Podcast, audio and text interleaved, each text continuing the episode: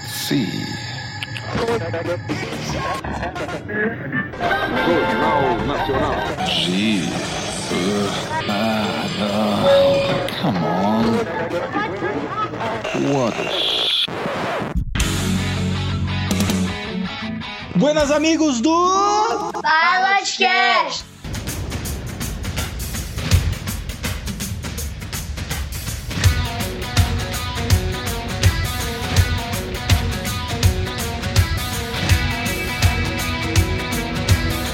Muito bem, estamos de volta. 16 episódio do Pilotcast. Esse, esse podcast, olha, veja bem, hein? A gente está sendo muito, muito bem recebido aí pelo pessoal que gosta de história de aviação militar, principalmente da nossa aviação militar, a aviação da FAB, primeiro grupo de aviação. É, o nosso último episódio, o episódio 15 episódio que a gente fez aí, falou sobre o Tenente Cordeiro. Foi muito bem compartilhado. Foi o podcast com maior audiência já que a gente já fez. Essa homenagem que a gente fez aí ao Tenente Cordeiro aí no 15 episódio. E hoje nós vamos falar de um jato, nós vamos falar de um avião e também de um episódio ocorrido na Coreia, na Guerra da Coreia, usando esse avião. E que avião é esse que a gente vai falar hoje? O F-86 Sabre.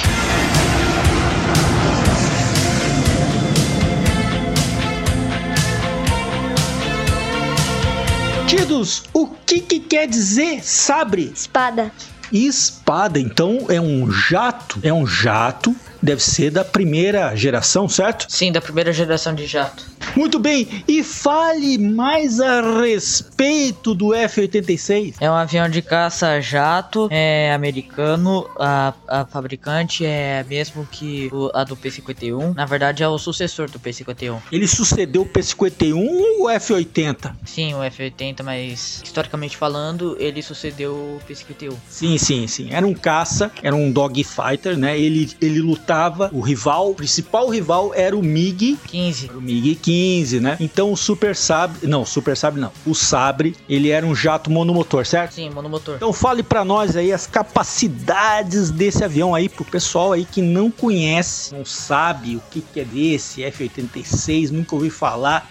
É um, então um avião de primeira geração, um caça de primeira geração, caça-jato de primeira geração, né? E ele veio aí com uma série de requintes aí é, tecnológicos para a época, logicamente. Então fale para nós aí a ficha técnica. O período de produção foi de 1949 a 1956. A quantidade foi produzida foi bastante até, foi 9.860. Como todo mundo sabe que um caça não custa barato, ele custa 219 milhões. É- Esse valor aí é, é corrigido atualmente ou era o valor da época? Acho que era o valor da época. Então, assim, esse avião, é, pelo que eu lembro, ele não foi operado pela nossa Força Aérea Brasileira, certo? Sim, que pena. É, é, o- a Força Aérea Brasileira operou o F-80 e o P-80, se não me engano. Eu acho que sim. O T-33, né, que era o- uma, uma variação de treinamento do P-80. A FAB operou tanto o P-80 como o T-33. Isso, usaram muito esse. Que eram aviões contemporâneos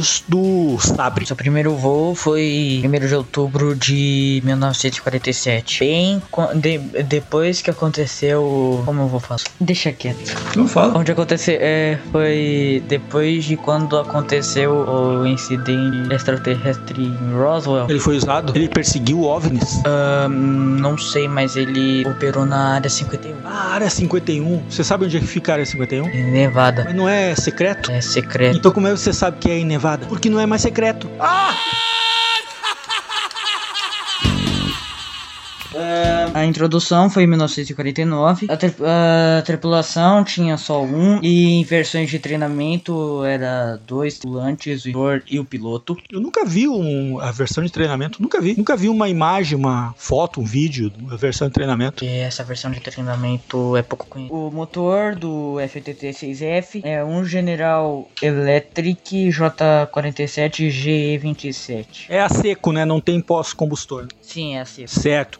E, e me diz uma coisa, esse avião ele é subsônico, né? Ou ele é transônico? Transônico. Inclusive em mergulho ele ultrapassava a barreira do som, né? Mas isso tornava ele instável, né? Porque ele não foi, ele não foi projetado para ser um caça supersônico, né? Então quando ele entrava em voo supersônico, voo descendente, é, chegava a ter, inclusive teve acidentes, né? Porque os comandos invertiam, né? Os comandos das asas invertiam por conta das ondas de choque. Não vou explicar aqui é, para não confundir a cabecinha de vocês, mas as ondas de choque faziam a, a- o fluido, né, a- o fluido em torno da asa inverter, né, invertia os comandos, né, então um piloto às vezes é, picava, né, e a aeronave subia o nariz e aí quando cabrava o nariz afundava e aí quando dava o manche para direita, rolava para esquerda, era uma confusão quando se voava em velocidades próximas à velocidade do som. Então tinha esse problema aí. Depois foi resolvido com o Super Sabre. Né? Super Sabre é um avião que é, eu acho que é o primeiro avião supersônico operacional. Né? Esse também pode. É o sucessor do F-86 foi o F-100, que a gente vai falar sobre ele mais tarde. Isso, vamos falar em outro, em outro episódio.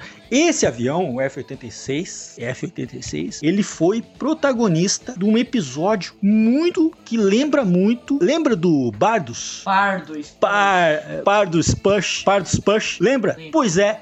Antes do Pardo Push, né? antes da manobra do Pardo, né, que salvou lá seu amigo, um F-86, também pilotado por um bravo piloto, fez essa manobra quase idêntica para tentar salvar um outro aviador. assim. E a gente vai saber agora, eu vou contar esse relato envolvendo aí essa aeronave, o F-86 Sabre, o, com o Rob Risner, né, que antecedeu, né, foi antes do, do da manobra Pardo, né, bem antes, né, foi lá em, em 1952, né, na Guerra da Coreia. Ele e mais o amigo dele, Joseph Logan, estavam escoltando, né, era uma missão de ataque, voltando um F-84 numa missão de ataque na Coreia. E aí eles foram surpreendidos, né, por é, fogo antiaéreo. E uma da, dos projetos, né, o, o jato do, do Joseph Logan, né, sofreu avarias severas, né, principalmente na parte do motor, fazendo seu motor é, desligar. Aí o Risner, que já era famoso, né, ele ficou, na verdade, famoso é, quando lutou na, na Guerra do Vietnã e ele ficou sete anos preso né, é, num campo de concentração no Vietnã. Ele era mais famoso por esse episódio do que pela manobra que ele tentou salvar o amigo dele. E como é que foi essa manobra? Foi muito parecida com a manobra do Pardo, né?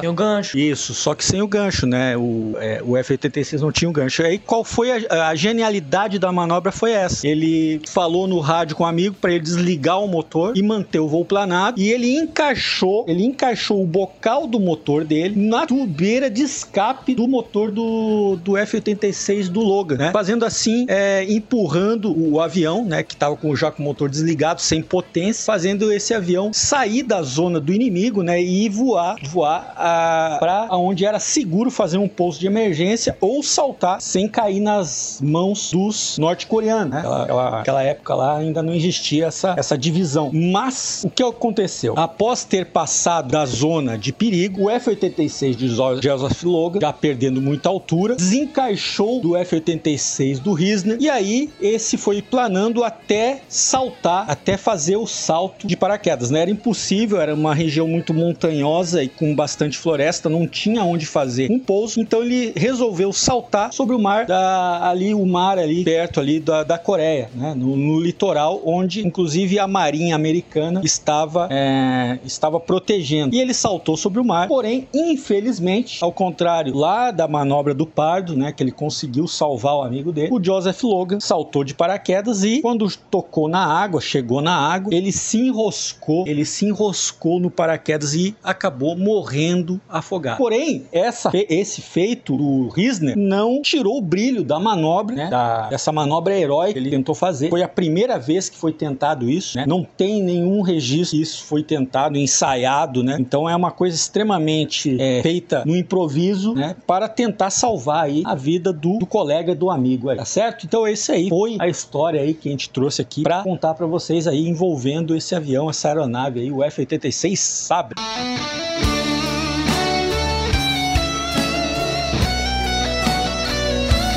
E qual é a armamento desse avião? São seis metralhadoras Browning, .50 e um máximo de 240 quilos de foguetes e bombas. E como a, o míssil M900 Winder era guiado a calor e o, o, é, podia ser usado o F-86, lembrando que o F-86 não tinha radar. O nariz era a entrada de ar do motor. O carro do motor era na frente, igual do MiG-15, do MiG-16. O F-86F foi o F-86, como dito antes, foi participou da Guerra da Coreia e foi vitorioso em, na maioria das batalhas. E o F-86F foi o modelo mais sucedido na Guerra da Coreia, se não o modelo mais sucedido do F-86. Sucedido.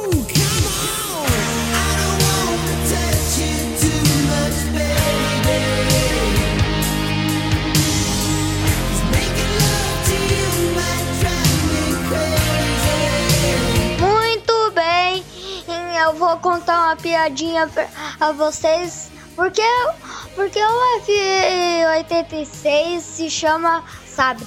Porque ele apareceu nos Star, no Star Wars. Tá, já, Tido, sem essa piadinha assim, né? vai, encerra o episódio.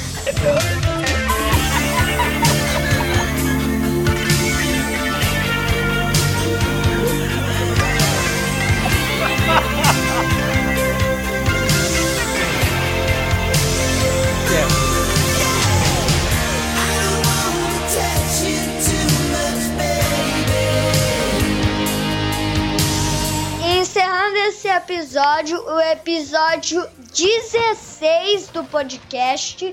Um episódio legal, legal pra mim. Você achou legal? Você gostou da história?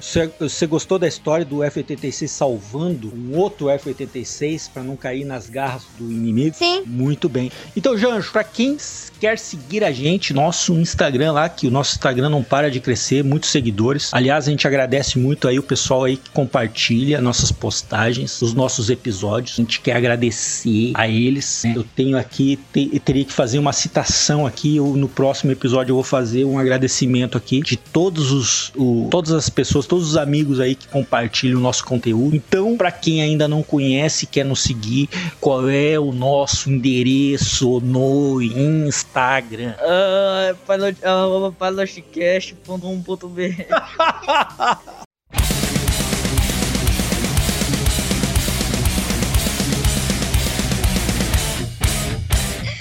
Ninguém consegue acertar, é a- só arroba PilotCastBR. Então voltamos no próximo episódio. Tchau, falou! Tchau.